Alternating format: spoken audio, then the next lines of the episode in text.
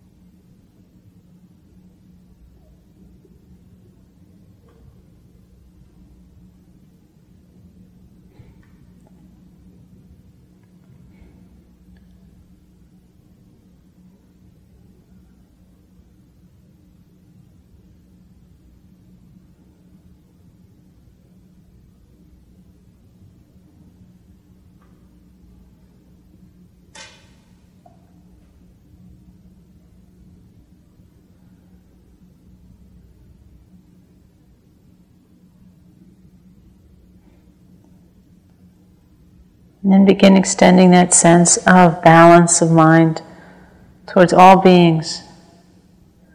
All beings, all living beings, all creatures, all individuals, and all those in existence. All beings are the owners of their karma. Their happiness and unhappiness depends upon their actions, not upon my wishes for them.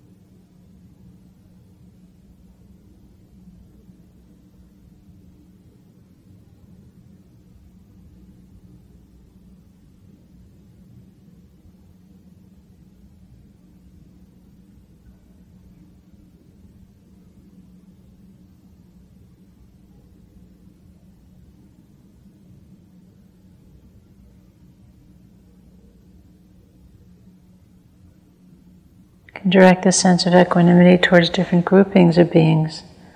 Traditionally, that's all females and all males, all enlightened ones, all unenlightened ones, all devas and brahmas, all humans, and all those in the lower worlds. But you can direct it towards any sets of beings, trying to be inclusive, not only towards one type of being, but also finding its opposite or complement.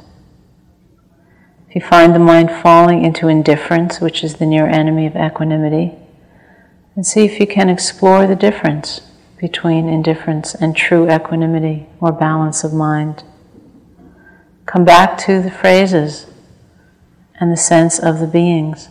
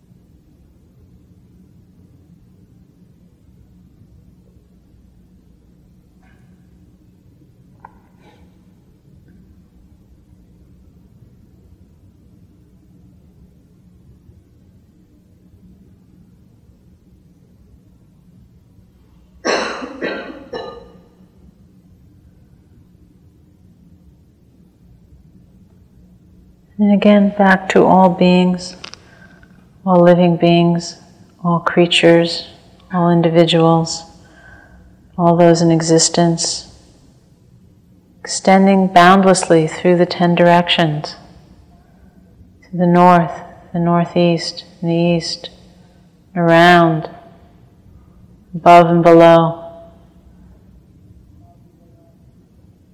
Letting things be, accepting things as they are, seeing the limits of our own abilities. All beings are the owners of their karma. Their happiness and unhappiness depends upon their actions, not upon my wishes for them.